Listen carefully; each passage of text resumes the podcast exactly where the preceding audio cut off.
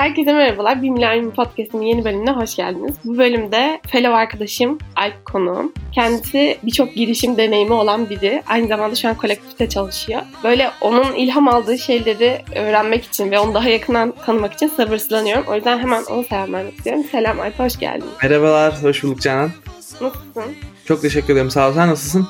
Ben de iyiyim, teşekkürler. Ben böyle senden kısaca bahsettim ama böyle kuru bir giriş cümlesi olduğunu düşünüyorum. Çünkü sen ilerleyen sorularda da soracağım gibi set konuşması olan bir Z kuşağı gencisin. O yüzden hemen seni tanımakla başlayalım istiyorum. Kısaca böyle Alp kimdir, neler yapmıştır, girişimcilik ekosistemine nasıl girmiştir, bu serüveni nasıl olmuştur ondan bahsedebilirsen süper olur. Tabii çok mini bir özet geçeyim sonra detaylı konuşuruz zaten.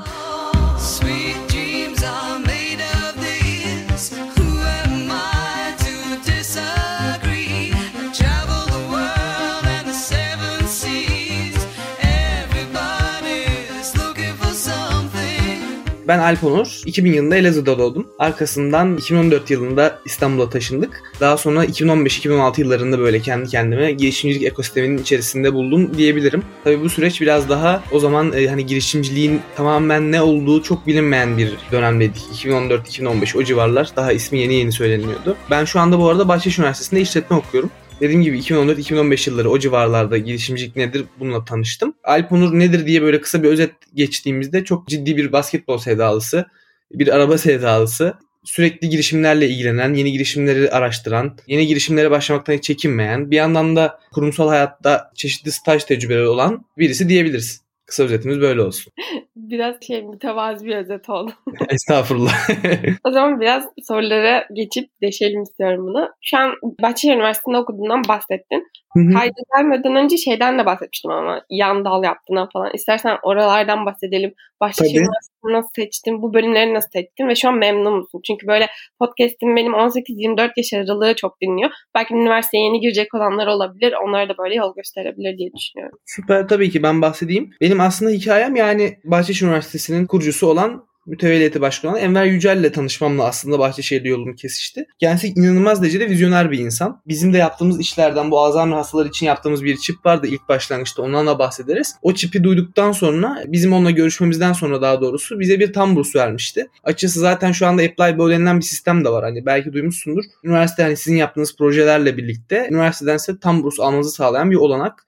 Yurt dışında çok fazla muadilleri var ama Türkiye'ye bu sistemi ilk getiren Bahçeşehir Üniversitesi olmuştu. Ben de bunu duyduktan sonra ne kadar vizyoner bir aslında kurum olduğunu tahmin edebilmiştim. Çünkü gerçekten bir insana projesiyle ve hayalleriyle üniversiteden burs verebilmek Türkiye standartlarına göre yaklaşık 5-6 sene önden gidiyoruz dememi gerektiriyor. E, ben de aslında bu şekilde Emer Hoca yardımıyla okulumuza tanışmıştım. Daha sonrasında Amerika'dan bir hazırlık okumak için tam burs almıştım. Amerika'da yaklaşık bir sene boyunca tam burslu bir şekilde hazırlık dil eğitimi aldım. Daha sonrasında Türkiye'ye döndüm. Türkiye'de işletme bölümünü okumaya şu an devam ediyorum ama Amerika'da tam bursum devam ediyordu. Ben Türkiye'ye dönmeyi tercih etmiştim. Şu anda iyi ki dönmüşüm diyorum aslında. Hani orada kalsaydım da çok bir şey değişmeyecekti açıkçası. Hatta Amerika bizden sonra daha da biliyorsun sıkıntılı dönemler geçirdiği için çok da pişmanlık duymadım. Ki zaten istediğim zaman da giderim. Çok da bir dert olacağını düşünmüyorum Amerika'ya gitmenin. İşletmeyi seçmem aslında benim diğer bölümlere olan yatkınlıklarımla karşılaştırdığımda başlayan bir süreçti. Çünkü gerçekten diğer bölümlere baktığım zaman endüstri mühendisliği birazcık matematiksel kısmının beni zorlayacağını düşündüm.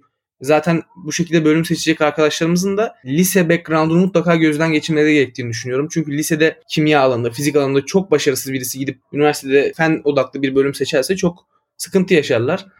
Ben de hep lise hayatım boyunca, eğitim hayatım boyunca e, sayısal bölümlerde çok ciddi sorunlar yaşamış birisiyim. Daha doğrusu lisede öğrenmek istemediğim dersleri ignorlamış birisiyim organik kimya benim ne işime yarayacak deyip de hocanın bunun yüzüne söylemiş birisiyim. O yüzden ileride işime yaramayacak dersleri öğrenmemiş birisi olarak işletmenin tamamıyla benim yapacağım business yani iş çerçevesinde bir bölüm olduğunu düşünerek işletmeyi seçmiştim. Okulumdan da ciddi şekilde memnunum yani. Beni çok başından beri ne pandeminin başından beri üzen bir davranışı oldu. İşte hani bazıları kamera açtırarak zorunlu sınavlar falan yaptırtıyorlar ya da derslerde kamera zorunluluğu vesaire. Bizim okulda hiç böyle zorlayıcı süreçlerle karşılaşmadık. Ciddi şekilde bize öğrenci dostu bir üniversite olduğunu söyleyebilirim. Bu şekilde de bahsetmiş olayım üniversitemden.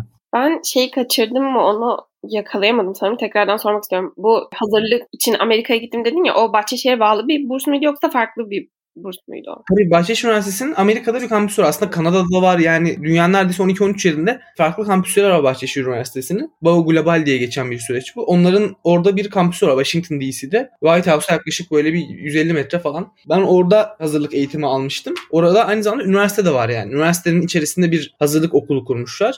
Orada kendi bir üniversiteleri de var. Normal bildiğimiz bir Amerikan üniversitesi. Ben oradan burs almıştım. Orada devam etmiştim hazırla. Anladım süper. Şimdi ben devlet okulunda olduğum için tabii ki de bunları bilmiyorum o yüzden soruyorum. şey bir de sen peki bunun için bir sınava giriyor musun yoksa tamamen bu şeye odaklı soruyorum hani gerçekten bilmeyen biri olarak Bahçeşehir'in sistemini. Sen sınava girip mi oraya gitmek için başvuru yapıyorsun yoksa yani orada okumak istiyorum, o şubesinde okumak istiyorum gibi mi bir tercih yaptın? Aslında sınava giriyorsun tabii ki bir dil eğitiminden öncesini yani seni sıfırdan da oraya götürüyor olabilir ama birazcık problem yaşayabilirsin sıfırdan gidersen. Hani ufak da olsa bir A2 olman gerekir diye tahmin ediyorum. Ben gittiğimde zaten B2 falandım aslında o yüzden çok çok böyle bir problem yaşamadım. Onun dışında oraya gitmek için aslında senin belirtmen gerekiyor. Hani şu kampüse gitmek istiyorum, Kanada'ya mı gitmek istiyorsun, Amerika'ya mı gitmek istiyorsun diye senin belirtmen gerekiyor. Seni çok belli bir staja tabi tutmuyorlar. Üzerine tam bursluysan tam bursun yarısını da kullanabiliyorsun. Ayrıca ilk bin öğrencisiysen yani ilk bine girdiysen ve Bahçeşehir'i tercih ettiysen bu sana bahsettiğim bir senelik burs sürecini yani bir senelik benim yaşadığım tam bursu sana da veriyorlar. Yani ilk bin öğrencisinin hem konaklama masrafını hem de üniversite masrafını karşılıyor ve ilk bin öğrencisi bir yıl boyunca Amerika'da bir dil eğitimi almış oluyor ücretsiz. Konaklama ile birlikte. Onu da söylüyorum çünkü ciddi şekilde pahalı bir süreç konaklama Amerika'da. Bir de dolar kuruyla çarptığımız zaman daha da facia bir döneme geliyor. Evet. Bunlardan bahsetmem bence süper oldu. Çünkü dediğim gibi hani ben mesela devlet okulunda okuyarak bunu bilmiyorum ama seçecek olanlar da üniversiteyi aslında sadece işte ismi için değil aslında sunduğu imkanlarla da seçmesi gerekiyor. Ben bunu hani, ben şu an bahsedince bunu çok fark ettim. Bir de Müge diye bir arkadaşım almıştım konuk olarak. O da böyle Özyeğin'in fırsatlarından bahsetmişti. Gerçekten onu orada da fark ettim. Yani hani sana okulun ne sunacağına bakmak önemli bir tercih. Kesinlikle öyle. Özellikle 21. yüzyıldayız yani. Şu an online denetim Kesinlikle. O zaman okulla ilgili bu kısmı öğrenmiş olduk. Diğer soruma geçiyorum. Böyle lisede ben tanıştım ilk başta girişimcilik terimiyle ve işte soruları cevaplarken de burs alırken Bahçeşehir'den çip projemizi almıştık dedim. O yüzden oralara gidelim biraz. Oralardan başlayalım istiyorum. Girişimcilikle nasıl tanıştın? İlk girişimin neydi? Ve hani bu yolculukta seni motive eden şey ne diğer girişimlerini kurmada da? Onları biraz anlatırsan süper olur. Tabii. Ya benim aslında ilk girişimim bu bahsettiğim Alzheimer hastaları için yaptığımız bir çip vardı. E, bu çipin başlangıç süreci, süreci aslında ilk geldiğimde okuldan eve doğru giderken yolculukta cüzdanımı çaldırmıştım. O gerçekten çok dokunmuştu bana yani nasıl bunu çözebilirim diye. E, bu aslında insanın bu arada karakteriyle de alakalı bir durum. Çünkü ben hayatımın hiçbir döneminde hani bir şeyi kaybettiğin zaman ya da bir şeyi elimden çıkardığım zaman ya vah vah işte ne yapacağım şimdi bittim hayatım kaydı diye üzülen böyle kendimi hırpalayan bir insan olmadım. Hep daha çözüm üretmeye çalışan bir insan oldum. Yani bu yüzden diyorlar hani girişimci olunur mu doğulur mu diye. Ben birazcık daha doğulur tarafındayım. Çünkü çok garantici olan bir insanın, hayatı boyunca böyle problem görünce o problemlere savaşmayı bilmeyen bir insanın, problemlerin altından kalkamayan bir insanın girişimci olması bana kalırsa çok zor bir durum ve bu ilerideki durumlarda, ileriki yaşlarda değişmeyecek derecede kalıcı bir durum. Ben böyle bir problem karşıma çıktığında problemi nasıl çözerim diye düşünmüştüm yine. Dedim ki cüzdanın içerisine bir çip koyarsam eğer cüzdanın nerede olduğunu takip ederim. Tabii hiçbir yazılım bilgim yok. Hiçbir donanım bilgim yok. Fikir var sadece ortada.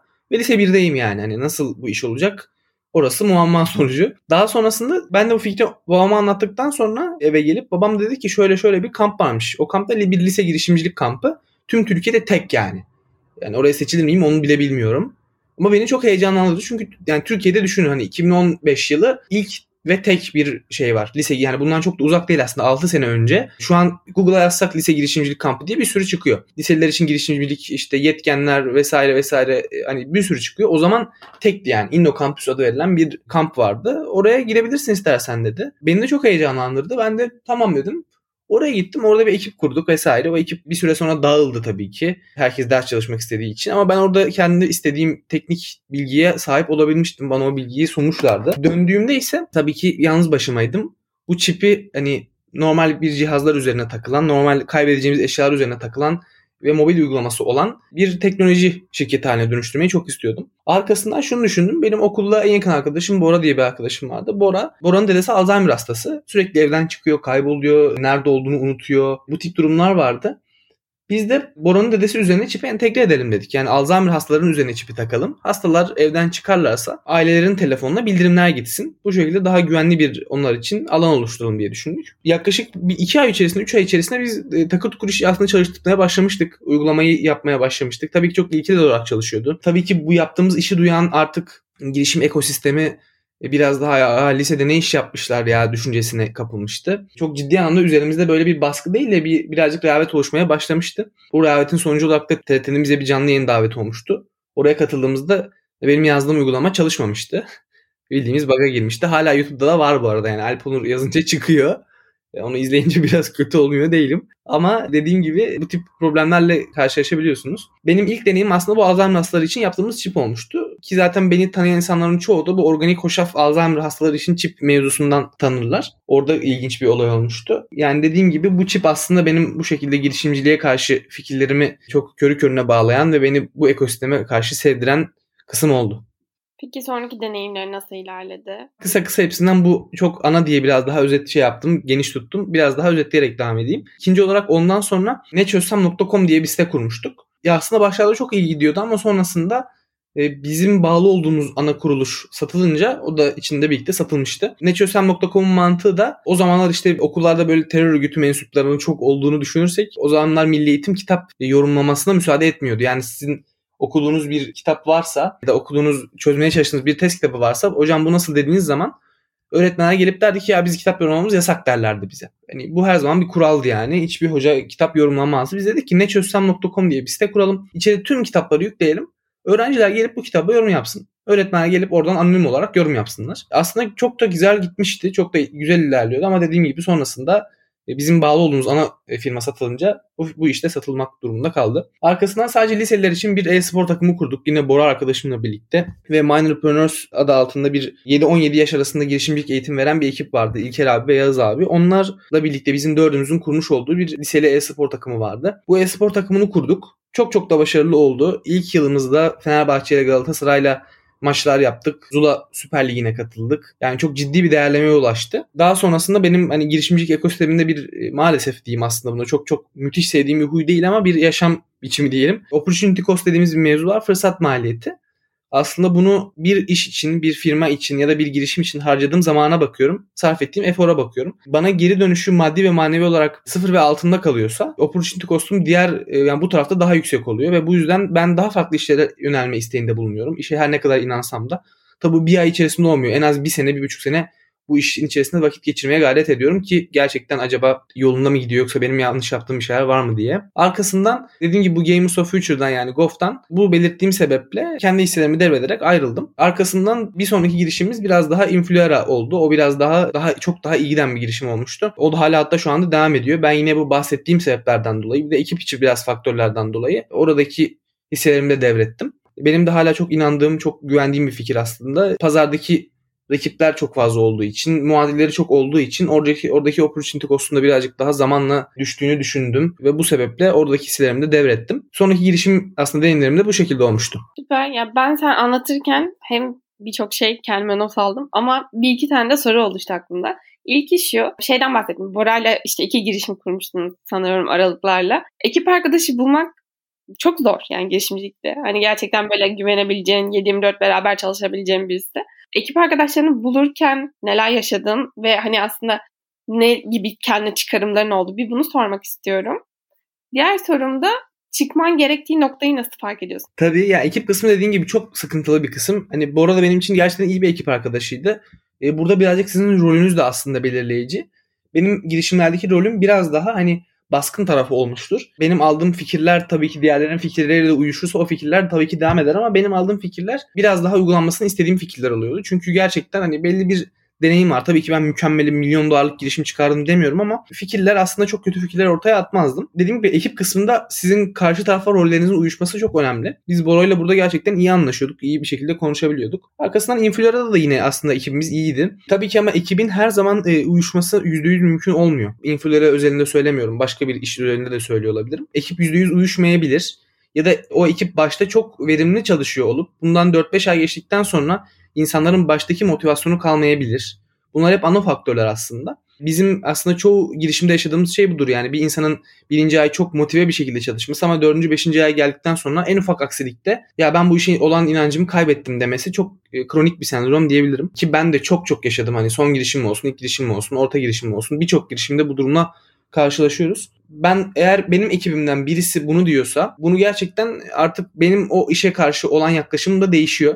Çünkü ekip ortaklar çok önemli. Ortaklardan birisi işe olan inancını kaybediyorsa ve bunu çok işin içerisinde dile getiriyorsa bu ciddi bir problem haline dönüşüyor. Onun dışında ekibin içerisindeki arkadaşlık ilişkileri de çok önemli. Örnek veriyorum ben ve Bora önceden arkadaştık. Ekibe üçüncü birisi dahil olduğu zaman ben bir hata yaparsam Bora direkt olarak bu hatamı bana söyleyebilecek düzeyde olması gerekiyor. Eğer ben bir hata yaptığımda Bora benim yaptığım hatayı benim yüzüme vurmayıp üçüncü kişinin hatasını çok yoğun bir şekilde üçüncü kişiyi diretirse Üçüncü kişi bu işin içerisinde durmaktan artık huzursuzluk duyacaktır. Bir süre sonra o kişi de kaybedeceklerdir. Bu da çok ciddi şekilde kronik bir sendrom. O yüzden girişimlerde arkadaşlık ilişkileri çok sıkıntılı düzeylerde olabiliyor. Dediğim gibi senin ekip faktörleri gerçekten çok mühim. İkinci soruya gelirsek de çıkacağın anı nasıl keşfediyorsun? Aslında bunun dediğim yani önemli olan kısım bu çıkacağın kısmı birinci ayda düşünmemen gerekiyor. Yani sen bir işe bir, bir ayını verip de ya baktım maliyet zaten bir ayda sana kimse ne maddi olarak bir şey kazandırabilir ne maddevi hani manevi olarak müthiş bir şey kazandırabilir. Yine manevi olarak çok şey katabilirsin aslında bir ayda ama e, maddi olarak hiçbir beklentin hatta eksiye girmeyi çok çok kabul etmen gerekiyor.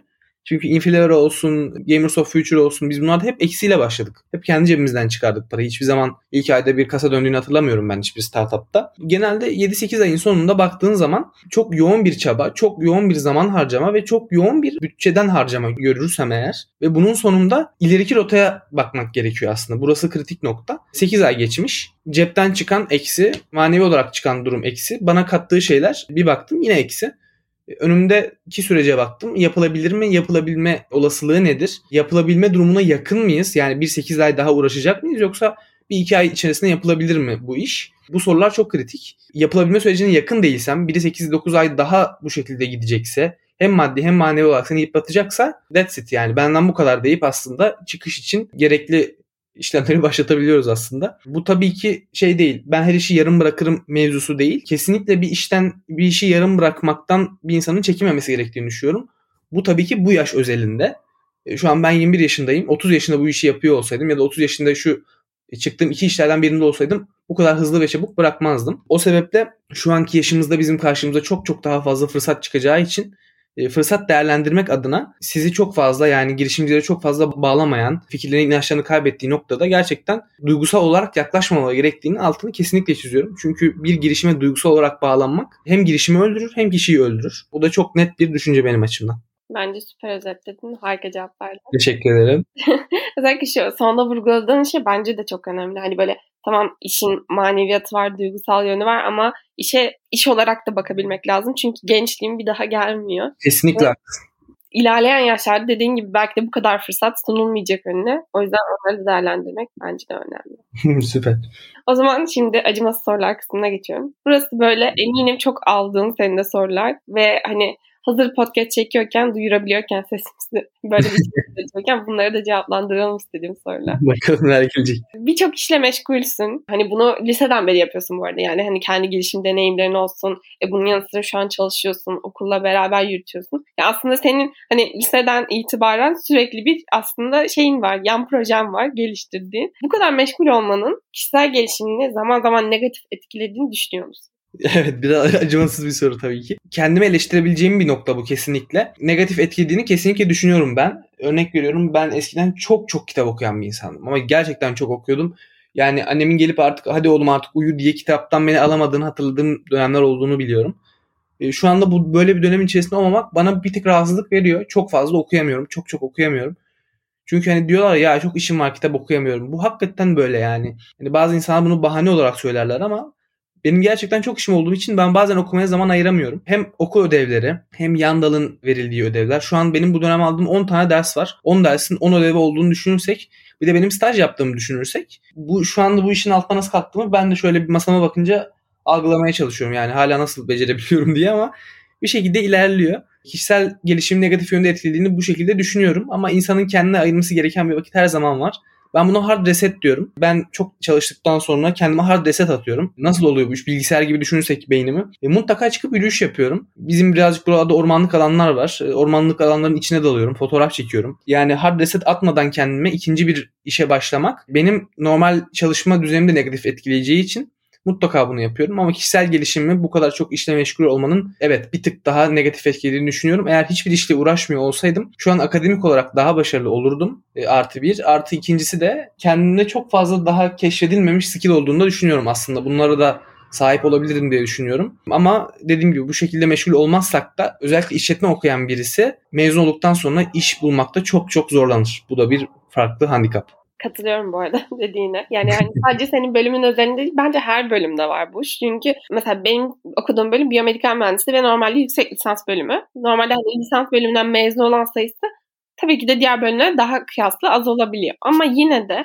sonuçta birçok üniversitede var ve aynı dönem mezun olduğum birçok kişi var. Ya o yüzden hani dediğine çok katılıyorum ve Özellikle bence bu pandeminin bize öğrettiği şey tabii ki de okul notunun işte ne bileyim aldığımız sertifikaların bir tık önemsizleştiğini sadece yetkinliğimizin ve masaya ne koyabildiğimizin önemli olduğu bir dünyaya gidiyorduk ama pandemi iyice bunu körükledi bence.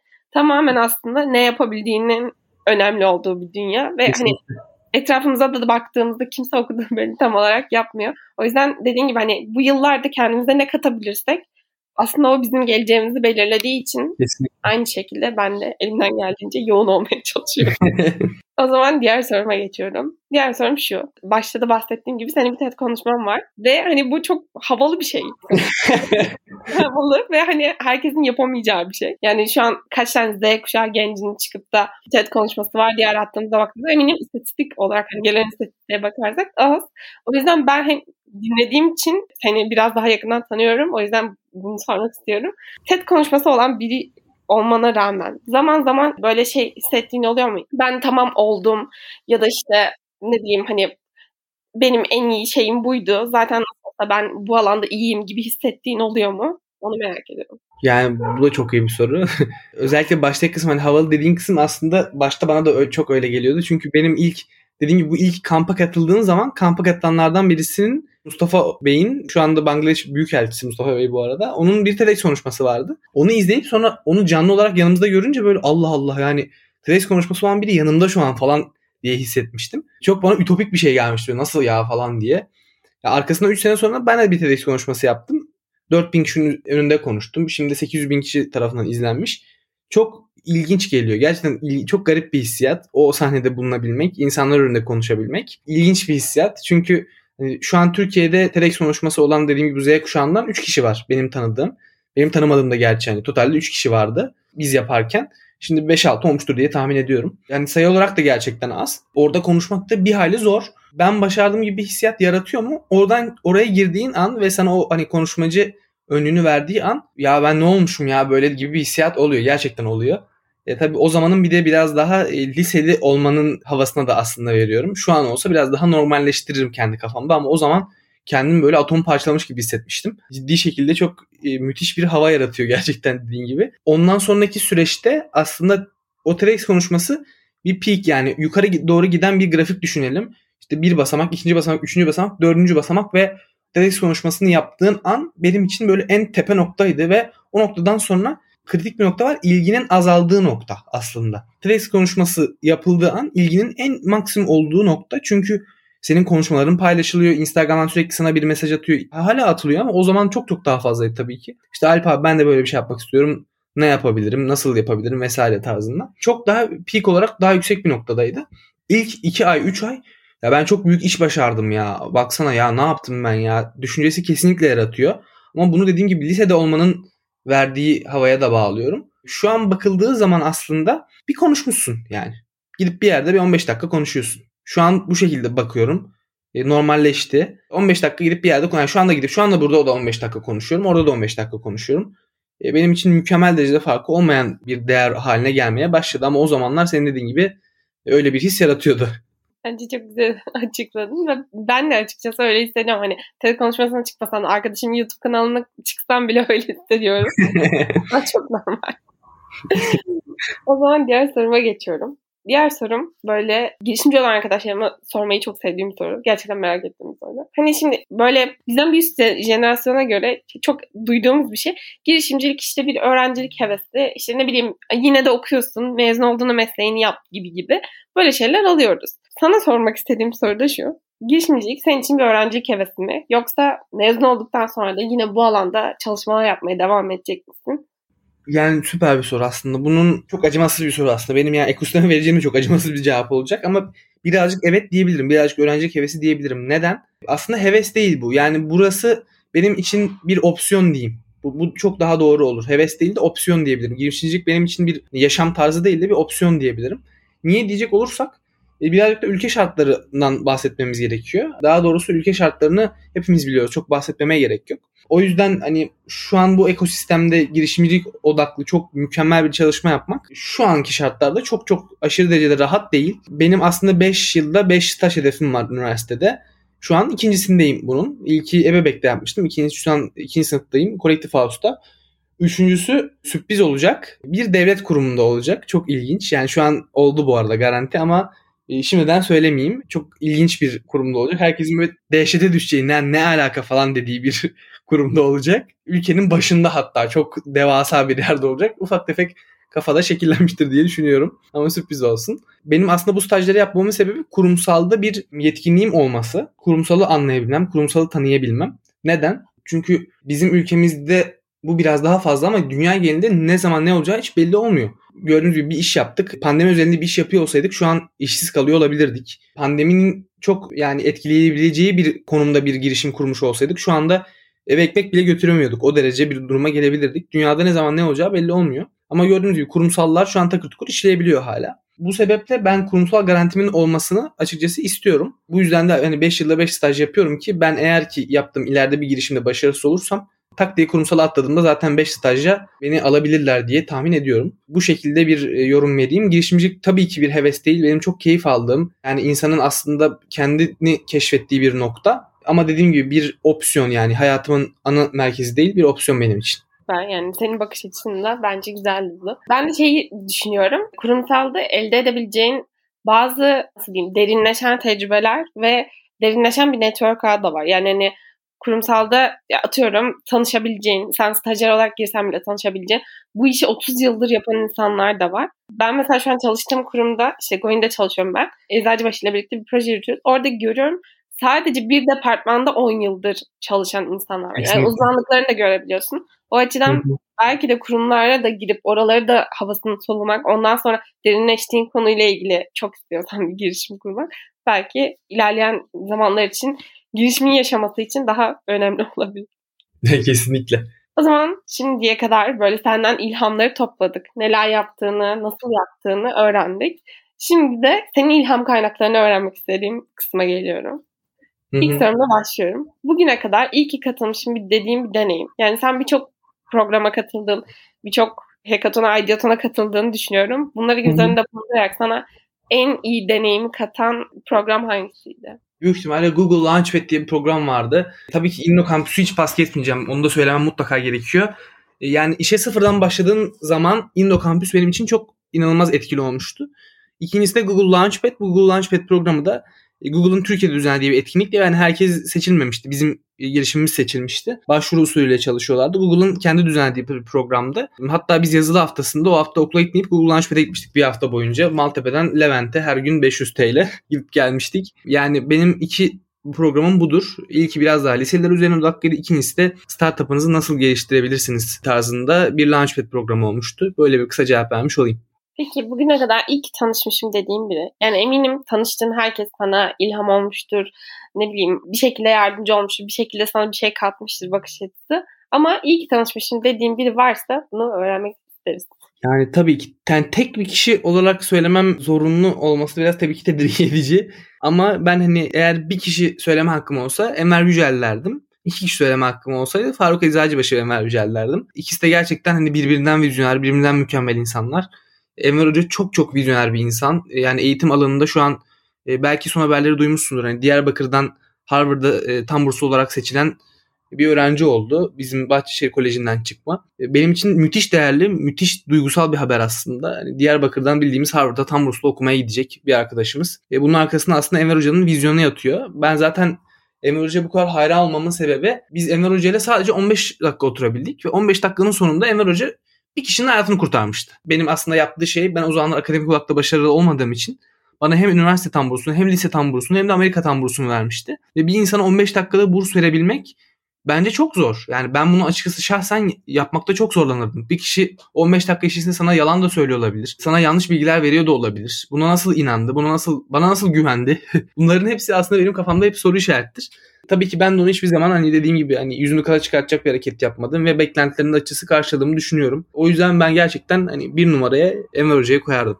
Duygusal bir cevap. Güzel. o zaman diğer soruma geçiyorum. Bugüne kadar ilk kendimi geliştirmişim dediğim bir alan. Bu bir yetkinlik olabilir. Yani işte atıyorum startupları kurarken şu yetkinliğim çok iyiydi. O yüzden hani hep başarılı şeyler yapmaya çalıştık gibi.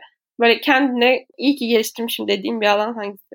Süper süper bir soru. Yani aslında soru işaretleri vardı. Yani bu nasıl söyleyebilirim? Şu daha mantıklı aslında. Benim bu bir net bir yetkinlik değil ama daha doğrusu bunu yetkinlik cevabı olarak şu şekilde cevaplar geliyor olabilir. İşte ne bileyim biraz daha somut şeyler geliyor olabilir basketbol oynuyorum falan diye olabilir diye düşünüyorum. Ama benim hakkındaki cevap aslında problem çözme yeteneği diyebilirim. Çünkü ben hani bundan başta, da bahsettim. Her zaman e, problem çözme yeteneğim çok fazla oldu. Hep tüm ekiplerde yani bir problem çıktığı zaman, ciddi bir problem çıktığı zaman soğukkanlı kalan taraf ben olmuştum. Çünkü gerçekten hayatımızın her yerinde problem karşımıza çıkıyor ve ben bu şekilde problem karşısında ya beyler bir saniye, beyler benler bir saniye. Şimdi şurada bir sorun var ama bizim şu şekilde çözmemiz gerekiyor diyen kişi genelde ben oldum. Bunun gerçekten çok kritik bir nokta olduğunu düşünüyorum ve ben bunun üzerine zamanla koydum. İşte bununla alakalı çeşitli kitaplar ve makaleler de okudum. Bu gerçekten iş bitiren bir nokta bir problemle hatta karşılaştığımız zaman ya vah vah şimdi bittik ya biz ne yapacağız yerine bir saniye biz bu problemi nasıl çözeceğiz? Problem var ama çözüm yöntemi bence bu olmalı diyebildiğimiz nokta gerçekten çok çok kritik bir nokta oluyor. Bu yüzden benim en çok hani iyi ki dediğim yetkinliğim, e, yeteneğim problem çözme yeteneği diyebilirim. O zaman biraz enerjimiz artmışken, problemleri çözmüşken diğer kısma geçiyorum. Burası böyle biraz hızlı bir şekilde cevaplandıracağımız hangisini seçtiğini merak ettiğim şeyler. Spotify mı Netflix mi? Spotify. Instagram mı Twitter mı? Twitter. Sabah çalışmak mı akşam çalışmak? Akşam çalışmak. Startup mı kurumsal mı? Of çok zor geldi. çok çok zor geldi. Ben kurumsal diyorum ya. Ben 3-4 girişimi olan biri olarak kurumsal diyorum. Peki ofiste çalışmak, okula fiziksel olarak gitmek mi yoksa bunların hepsini evde yapmak? Zaman olarak hepsini evde yapmak daha karlı ama fiziksel olarak gitmek diyorum. Okey. O zaman son sorumla bu kısmı kapatıyorum. Son sorum da şu. Kendi girişimini kurup kendi girişimini geliştirmek mi yoksa başka birinin girişimine ortak olup ya da başka birinin girişimine girip orada orayı geliştirmeye çalışmak mı? Hangisi seni daha çok tatmin ediyor ve hangisi seni daha çok geliştiriyor aslında? Tabii ki kendi fikrini kurmak çok daha seni geliştiriyor ama dediğim gibi eğer bu startup startup'a olan inancına da alakalı aslında çok kısa tutacağım. Startup'a olan inancına da alakalı sen kendi fikrine o kadar inanmıyorsundur. Ama sana teklif gelen başka bir startup'ın fikrine çok inanıyorsundur. İnandığın kısım hangisine inancın daha fazlaysa orada daha çok şey öğrenip orada daha çok kendini geliştiriyorsun. Cevabı da bu şekilde vermiş olayım birazcık ortada bırakarak. ben yavaş yavaş sorularımı toparlıyorum. Şimdiden geldiğin için tekrardan teşekkür ederim. Son sorularıma geçiyorum. Pandemi resmi olarak bitince yapmayı en çok istediğin şey ne? Yani çalıştığım yere gidip kolektif house'a gidip yani şu anda da yapabiliyorum. Gidip e, tüm şubelerde dolaşıp dolaşıp oturup hepsinde çalışmak istiyorum. Gerçekten çok istediğim şey farklı alanlarda çalışmak beni çok motive ediyor. Sürekli evde çalışmak biraz rahatsız ediyor. O yüzden hani şu anda da yapabilmeme rağmen yine de ben gidip farklı bir yerde, farklı bir kolektif house'un şubesinde gidip oturup gerçekten saatlerce çalışmak istiyorum. Süper. Diğer soruma geçiyorum o zaman. Keşke ben kursaydım dediğim bir girişim kendi girişiminin hariç. Evet, bu da güzel bir soru. Ne olabilir? Aslında ben EasyCo'yu çok beğeniyorum. Gerçekten çok müthiş bir ivme yakaladığını düşünüyorum. Hani işte yani ne bileyim böyle biraz daha klişe bir cevap da verebilirdim aslında. Getiri falan da çok beğeniyorum ama EasyCo'nun biraz fintech olması ve gittiği dönem e, işte Shopier'le vesaire bunlarla hepsinin anlaşmalarının olması gerçekten beni çok ilgimi çekiyor. O yüzden ben kuruyor olsaydım gerçekten keşke dediğim bir girişim olurdu EasyCo. Ben de ya şeyi söyleyebilirim bu arada. Yani çok hakim değilim şey girişim dinamiklerine ama yine de hani konuk olmuştu ya Barber Says Boot'u evet, evet. Orada onun söylediği şey çok bana şey hani not aldığım bir şeydi kendimi. Şey demişti ben işte zaten başarılı bir girişimde çalışıyordum. Hani zaten iyi gidiyordu. Klarnet çalışıyordu sanırım. Ama neden kendi girişimimi kurdum dönüp Çünkü kendi başarı hikayemi anlatmak istediğimi fark ettim demişti ya. O bence çok böyle kayda değer güzel bir şey. Gerçekten mükemmel özetledin. İdol. o zaman son soruma geçiyorum. Bu son sorum böyle Z kuşağı gençleri hakkında çok yazılıp çiziliyor. Hep duyuyoruz bir şeyler kendi çevremizden de okuduğumuz bir sürü şey de var. Sen bunlara cevap verebilecek olsan Z kuşağı genci olarak dünyaya ne söylemek istersin? Yani ben ne söylemek isterdim? Ben hakikaten bir Z kuşağı genci olarak söylemek istediğim şey gerçekten garantici bir insan olmamak gerekiyor. 21. yüzyılda garantici bir insan olmamak gerekiyor. Bu çok basit ve net. Risk almaya alışık olmak gerekiyor. Bu karakterle de alakalı biliyorum ama şu anki dünyada maalesef hiçbir şey garanti değil. Hiçbir şey garanti değil. Şu an gidip bir devlet kurumunda çalışmanız bile Türkiye'de garanti değil. Gidip dünyada garanti olan hiçbir şey yok. Bu yüzden insanların kendini garantiye alıştırıp ya ben işte şu şekilde herhangi bir yerde memurluğa başlayayım. Hayatım sonuna kadar bu şekilde sabit bir maaşla devam edeyim. Yıllarını biraz atladık. Biraz daha riske açık olmanın gerektiği yıllardayız. Öyle bir yüzyıldayız. Çok net şekilde hani bir tek bir noktadan bahsedecek olursam o da risk almaya alışmak ve garantici olmamak derdim. Kesinlikle katılıyorum bu arada buna. Ben geldiğin için, konuk olduğun için ve tüm soruları böyle samimiyetle cevapladığın için çok teşekkür ederim. Ben çok teşekkür ederim. Çok keyifli oldu gerçekten. Bence çok önemli deneyimlerdi. Çünkü hani kaç kişi gerçekten üniversiteye geçene kadar 4-5 tane girişim kurup bu kadar deneyim oluyor bilmiyorum. Bence son verdiğin cevabı da işaret ederek söyleyeyim. Gerçekten hani döneme göre cesur davranıp bir sürü girişim kurmuşsun, bir sürü deneyim elde etmişsin. Bu da seni bugüne, bugünkü Alp'e getirmiş.